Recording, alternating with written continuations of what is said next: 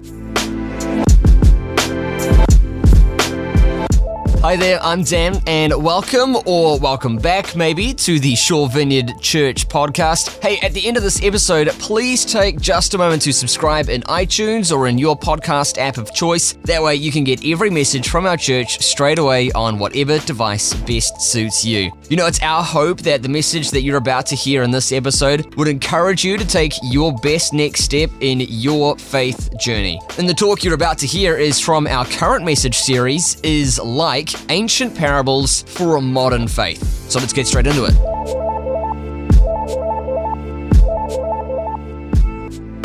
We, as a community at the moment, are in the midst of a series. I have to be honest and say that I've missed a fair chunk of it because I've been on holiday, which is just a real, a real hard thing to do, you know?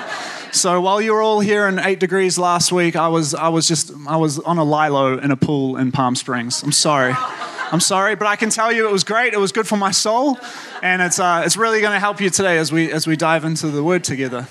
Um, so anyway, we've been, we've been doing the series. I've been following it along uh, with the podcast. It's, it's been fantastic, and we've got, if you're visiting this morning or if you haven't been around for a while, we've got this sort of overarching theme happening through our year of Your Kingdom Come. We're pressing into the kingdom, the kingdom of God narrative a little bit, really looking to unpack it and understand it, and look for the movement and the activity of the kingdom in our midst as a community this year. And part of that has been to do a bit of a focus on the kingdom parables. And so we've been working through over the last, uh, last three weeks. If you've missed any of them, you can check them out on our website, svc.org.nz. And um, it's just been a really great thing to be able to unpack these a little bit and really look at how these ancient stories play out and into our modern lives. And so uh, if you're just joining us on that journey, welcome. It's so great to have you with us today. We are going to be based almost entirely in Matthew chapter 18 today. So if you've got um, uh, an old fashioned paper Bible, um, you can turn to that now, put your finger in there. Or if you've got your phone, um, if I see that little glow sort of on your face, I will assume you're on the ESV Bible app or the NIV Bible app and not Facebook. Okay? But you can turn to that. And as you're turning to that, uh, I'm just going to open up in prayer real quick. So, Heavenly Father, I invite your Spirit to just come and be with us this morning that we would be, we would be aware of your, your gentle whisper and that you would draw us towards you as we dive into your word together. Draw us deeper into your story, draw us deeper into your character. Call us towards the beautiful, the profound, and the amazing that is the kingdom of God. Draw us towards that, I pray. Amen. We are going to be starting in verse 23 and moving through to 35. Peter came up to Jesus and said to him, Lord, how often will my brother sin against me and I forgive him? As many as seven times? Jesus said to him, I do not say to you seven times, but 77 times. Therefore, the kingdom of heaven may be compared to a king who wished to settle accounts with his servants. When he began to settle, one was brought to him who owed him 10,000 talents. And since he could not pay, his master ordered him to be sold uh, with his wife and children and all that he had, and payment to be made. So the servant fell on his knees, imploring him, Have patience with me, and I will pay you everything. And out of pity for him, the master of that servant released him and forgave him the debt. But when that same servant went out, he found one of his fellow servants who owed him a hundred denarii. And seizing him, he began to choke him, saying, Pay what you owe. So his fellow servant fell down and pleaded with him, Have patience with me, and I will pay you. And he refused and went and put him in prison until he could pay off the debt. When his fellow servants saw what had taken place, they were greatly distressed, and they went and reported to their master all that had taken place. Then his master summoned him and said to him, You wicked servant, I forgave you all that debt because you pleaded with me. And should not you have had mercy on your fellow servant as I had had mercy on you? And in anger, his master delivered him to the jailers until he should pay all his debt. So also my heavenly Father will do to every one of you if you do not forgive your brother from your heart. Ooh, it kind of goes from like really interesting to really challenging very fast, right? It's a pretty full on piece of scripture. But I think it's fascinating and it's interesting and it reveals a whole lot. And so we're going to dive into this just a little bit. I want to I want to highlight how important I think the very start of this is this little bit of dialogue that takes place between Peter and Jesus. So Peter asks us questions, you know, how many times can my brother sin against me? How many times do I have to forgive him? Essentially, what he's asking Jesus is, hey, Jesus, when am I allowed to start hating this dude? Right? Like, at what point is it okay to just be angry at this other human being for what they have done to me? And Jesus, and he, he, seven times, uh, seven times Jesus, and Jesus says, no, no, no, no, 77 right? Now, Jesus isn't creating a new, like, literal law here. He's not saying it's 77 times. He's, like, he's almost like being a bit playful with Peter, right? Almost like giving him a little nudge. It's actually 77. But then he launches into this thing. Therefore, the kingdom of heaven is like. Therefore, it's like whenever Jesus says therefore, we've got to pay attention to it because he's about to go into something storytelling mode, master storytelling mode. He's about to unpack something for us that we should really listen to and pay attention. So it all springs out of this dialogue. How is it that we respond to what has been done to us in the world around us? The way we are treated, the things that, the atrocities that have happened to us, the sufferings that have been inflicted on us by others. How do we respond to that? At what point is it okay to just be angry and bitter? And Jesus launches into this story. It's important as well, um, and I think this would have been unpacked a little bit in earlier weeks as well, but the kingdom of God is, is everything that Jesus is, is really focusing on. It's at the core of his, of his teaching and his mission. Everything that he does and everything he teaches is pointing us towards this new reality, this agenda of God, the effective will and reign of God happening on earth. It's, it's, this, it's this coming thing. This is what Jesus is looking to inaugurate. So every time he, he says a parable and he starts it with, you know, the kingdom is like, he's trying to capture something of the heart of God and it's not that he's just trying to give us a, a, list of rules or, or like a teaching and, you know, take this, take this teaching literally word for word. What he's trying to do is, is, is to captivate our attention, to call us into this, into this story, right? To capture our heart that we might, I don't know, we, it's such a hard thing to, to articulate, but, you know, that we might catch something of this vision, that we might be swept up in it. This is what these parables aim to do. And so the kingdom of heaven is like this king, sorry, uh, it's like this king who goes out to collect his debts. And we stumble across this story of a man who owes this king 10,000 talents. Now, uh, a talent is a lot, all right? I think I've spoken about a talent before, but a, a, a talent was effectively, uh, one talent was effectively 20 years worth of wages. That's what it, it roughly worked out to. So 10,000 talents. That's still kind of like an arbitrary figure for us. It's a little bit hard for us to wrap our minds around it. So let me make it a little bit more modern for you. All right? I didn't turn this on. Um, this is Snapchat. Who here has heard of Snapchat? Right? I was going to try and use like Instagram or Facebook, but they're like they're like they're astronomically valuable. Snapchat is an app where you send photos to another person and they can look at them for six seconds and then that photo disappears. Right? That's essentially what this, what this idea is. Do you know how much Snapchat is worth? Any guesses? How much this, this company's worth, this app? Not denarius, 10,000 talents. Yeah. It's actually worth, um, it's worth $22 billion, 22 billion US dollars. This is how much this app is worth 22 billion US dollars. Now, let's say I had a stroke of genius, okay, and I was like, I want to invest in Snapchat. And not just invest in it, I want to. I want, to, I want majority share. I want to be the majority shareholder. So this would work out. $12 billion would work out to be roughly 10,000 talents. 10,000 talents, if you're pretty good at and quick at maths, is 200,000 years worth of labor. That's not spending any money on food or my mortgage payments or anything else, just all my salary pouring in to servicing my debt for Snapchat. Okay? Like, it's just crazy. We live in a world where, like, things are incredibly inflated. Snapchat's worth $22 billion. For me to have $12 billion worth of it, I would need to work 200,000 years nonstop pouring everything I had into it just to be the majority shareholder. So let's say I convinced someone to lend me that money so I could do that. And then imagine now that that's happened, Snapchat falls over. No one uses it anymore. Right? No, we only want to use Facebook and Instagram. Well, that would be a big problem for me because suddenly I'm in the hole for 22, sorry, 12 billion dollars. That's terrifying, right? This is the scenario that Jesus is painting. The funny thing about Jesus as a storyteller is he uses these like ridiculous and absurd um, stories to paint something meaningful and exquisite, to draw us towards it. You know, he goes to the ridiculous extremes in order to reveal something of the character and nature of God. And so, for anyone who was listening to this story, it's like 10,000 talents. What are you like? What are you even talking about? You know?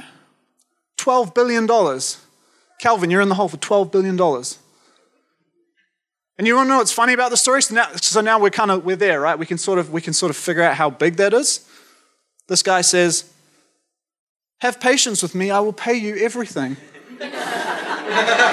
it's like doing some quick maths in your head. It's like, well, maybe I can, maybe on top of doing my pastoring, if I just went and packed shelves at Countdown this week, I think, you know, carry the one, and you know, like or something, you know, like just like it's a ridiculous notion to think that you could you could service that.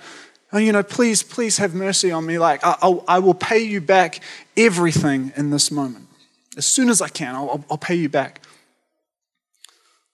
So this is what this is what Jesus does. He uses this crazy example, and this guy who legitimately thinks that somehow, if he could just get the king to give him a little bit more extra time, he could somehow service this incredible debt. You see, it's a ridiculous story, but it's taking us towards something.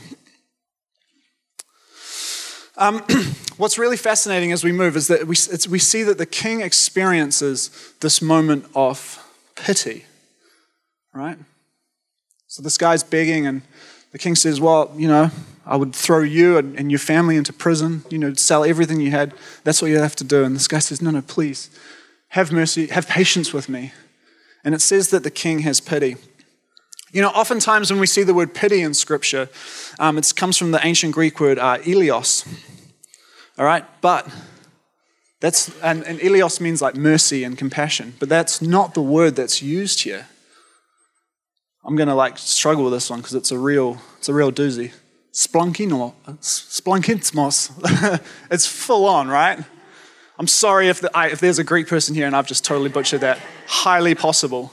But here's the fascinating thing about this word is that it's, um, it's, like an, it's like an intestinal response. It's something that happens like, like deep in the gut. It's something that is felt right? It's not just a sense of like, oh, feeling compassionate and empathy for the, the other, this other human. Like it's this really deep thing.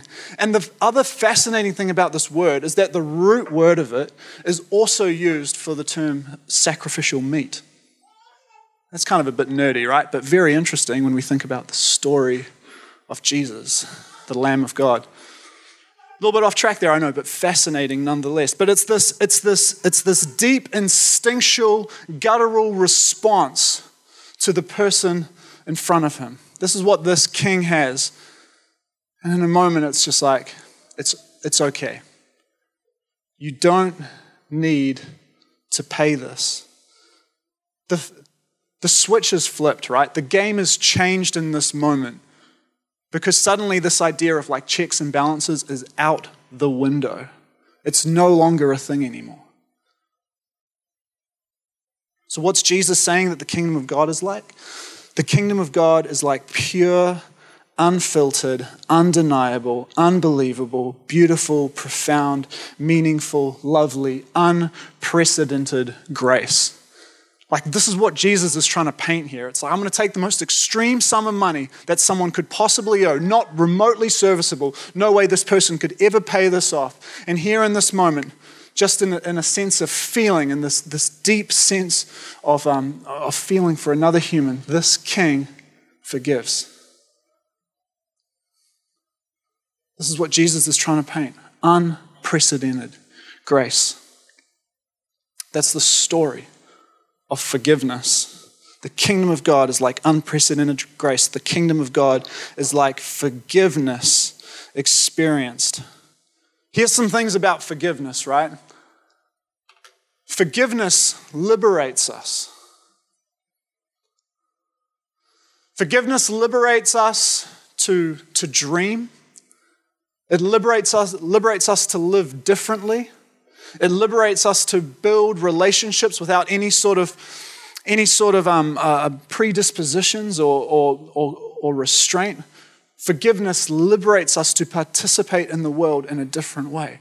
This is what forgiveness does. This guy no longer has the burden of debt hanging over his head. In a moment, bang, gone. Like, I'm sure that there's a lot of you who are like servicing mortgages or paying off cars or, or whatever. Like, we know what it's like to, to, to, you know, you have your money come in, payday, right? Pretty exciting. And then you also know that there's a bunch of bills coming, and it's oh man, it's also I've also got to redo the rego on my car this month, and we've got people coming to stay, so probably probably our food bill's going to go up a little bit. You, and like you know that you know that burden where it's like suddenly you're writing things down on a bit of paper and you're looking at it and you're like, oh, I thought I was in the positive, but actually like I'm getting kind of close to that line a little bit, and it gets a little bit uncomfortable. And it's just like a it's like a tiny example, but like we can we can resonate with that but a moment of forgiveness liberates us from that, not just like financially, but like but but relationally, spiritually, vocationally, the way that we work. Forgiveness liberates us to live differently. Forgiveness also eradicates our fear. Because so much of how, uh, how we experience the other person and even how we experience God can, can create anxieties and uncertainties and doubts in our life. And so when we experience a moment of forgiveness, when in an instant it's like, you know what, don't even worry about it. When we experience that, it, it eradicates the fear. Because it instills a belief. I don't know. It's like if I, if I had all this debt and suddenly someone wiped it and they're like, no, you, you should go, you should go and pursue your dreams or something. It's like, oh, like maybe that feels something like belief or invitation. So, an experience of forgiveness also eradicates the fear. And if it doesn't eradicate it, it certainly, certainly gives us the strength to overcome it, or to move past it, or to move through it. And forgiveness, and this is what's, what, we, what we need to take from the story as well, is that forgiveness assumes transformation. You know, I'm always really interested in the stories in the Gospels where, where Jesus heals someone you know uh, and and he says he says you know go away and sin no more and we often like we often don't really ever hear about what what goes on after that but you you get the sense every person in scripture that encounters jesus leaves and their life is changed you know you think about uh, you think about the the adulterous woman who was brought before him and and there's this whole crowd who gather to stone her and Jesus says, Well, whoever's without sin, cast the first stone. And then eventually these people move away, and there's just Jesus and this woman left. And, and he just says, Go and sin no more. it's like you, you suspect in this moment of grace, in this moment of forgiveness, that she, that she probably went and sinned no more. That's kind of the assumption you get. You, like we don't know, but the assumption is there. Forgiveness assumes transformation. It's like something in this moment must happen to us. Like there must be something that kind of captivates and challenges us and, and stirs us towards something new. And it's implicitly assumed in, this, assumed in this story because it's actually what the story then moves on to. Because you've got this guy who's now been forgiven all of this debt. And he goes out and then he finds someone else who owes him a hundred denarii, which is basically like a hundred days' work. Okay, so say three months' work. Like that's that's a believable amount of debt. So Jesus has moved from this like absolutely crazy, ridiculous number and moved towards this like very believable debt that exists. And yet, this guy, the servant who's received this forgiveness, who's encountered a moment of grace, is unwilling to forgive another human. And it's like he experienced this forgiveness, but he wasn't transformed by it. It had no impact, no bearing. It's like there was no, there was no uh, shift. There was no movement in his life towards the new and the beautiful. There was no movement towards the kingdom. It was very much like a, I'm still living in a checks and balances type of mentality. And so this story has a warning label built into it. And this is where it becomes quite, quite uncomfortable for us a little bit because it's quite easy to talk about forgiveness. It's a lot harder to talk about separation. But this is where the story goes. This is what is, is, is kind of being unpacked in this parable by Jesus. Because the kingdom of God, this, this unprecedented grace, this forgiveness experienced, it flips the scripts, it, uh, script, it changes the game. Checks and balances don't mean anything when grace reigns supreme. The warning is this don't miss the story. Don't miss the opportunity to step into the new thing. Because if you insist on living by old ways and own by old ways and your own ways and selfish ways, you will get to participate in exactly the thing that you want to participate in. We see this this same sort of mentality come through in other, uh, in other teachings of Jesus. Whenever the idea of separation comes up in Matthew 25, when it talks about um, how we treat the broken and the oppressed and the poor, the same thing. You know, Jesus says, you know, those who have who looked after me when I was when I was naked and when I was hungry and when I needed shelter, they're the ones who will inherit the kingdom of God, and those who didn't won't.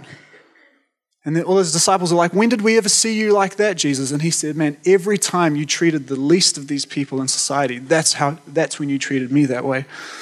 There is this emphasis on, like, don't miss the story. Don't miss the way it's supposed to change our life. When you experience something that you're invited to embody that and to discover that and to, and to live it out and, and um, own it in every aspect of your life, every encounter, every opportunity. And it's like if you, if you miss that, you just end up getting, getting sucked into like some old way.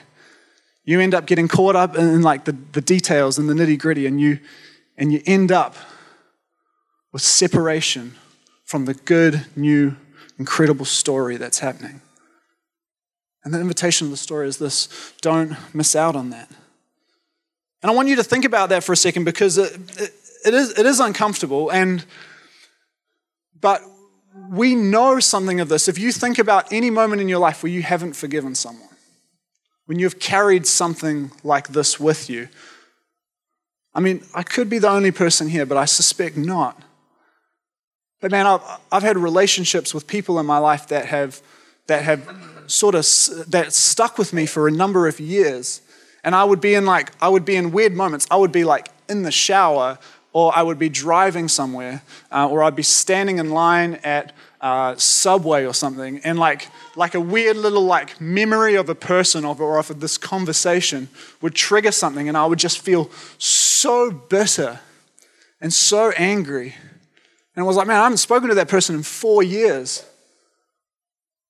Why am I feeling this? Why am I holding on to this? Like I became a slave to it. I became entrapped by it. And it becomes your own form of torture. We're perfectly capable of creating our own hell when we choose to not participate in the world around us, in this new agenda of the kingdom of God. Forgiveness is this incredible thing because it doesn't just liberate, uh, like liberate these other people from what they've done to us, but it, it liberates us.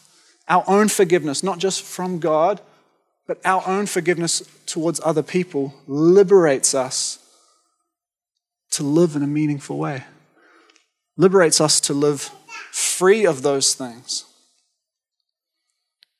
And I want to say a few things about that as well because I, I just want to clarify a little bit. Forgiveness does not always mean that we forget or that we have to be in relationship with the people who have hurt us or that we pretend like things are okay or anything like that. Right? Forgiveness is about stepping in and moving towards the new and the good and the beautiful. It's our forgiveness that gives us the opportunity to move forward and to discover the new things in our life. That's why forgiveness of others is important. And I also just want to say, like, reconciliation is a different thing. Forgiveness doesn't mean that you, that you have to reconcile, because sometimes people don't want to reconcile with us. And reconciliation takes, takes two to tango. That's something you have to both sit down and want. But, but there are, some of us will be carrying stories or carrying relationships or, or, or experiences that have deeply hurt and affected us for a long time and have affected us for a really long time. And reconciliation might not be possible, but forgiveness certainly is. You can forgive someone from afar, and it can liberate you to move towards the new and the good and the beautiful. And every time we choose forgiveness, every time we move towards forgiveness, there is a movement towards life.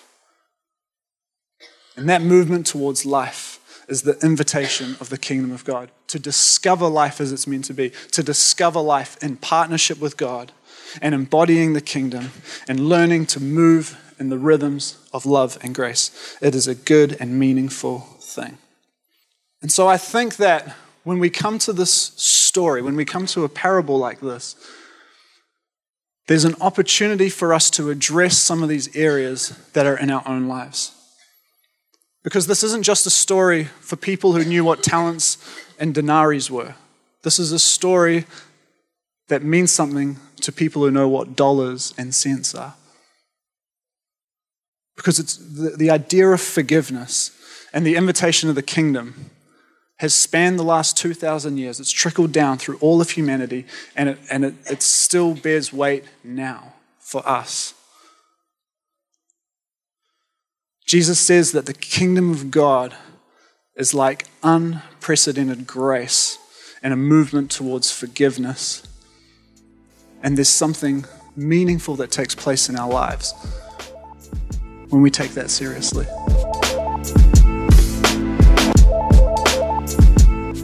And once again, thanks for listening. And if you're in the Forest Hill or the Bays area of Auckland's North Shore, we would so love to have you at our next service this Sunday. You can get details on service times and more info on our kids and student environments by visiting svc.org.nz. That's svc.org.nz. Hope you have a great day, and we'll see you next time here on the podcast.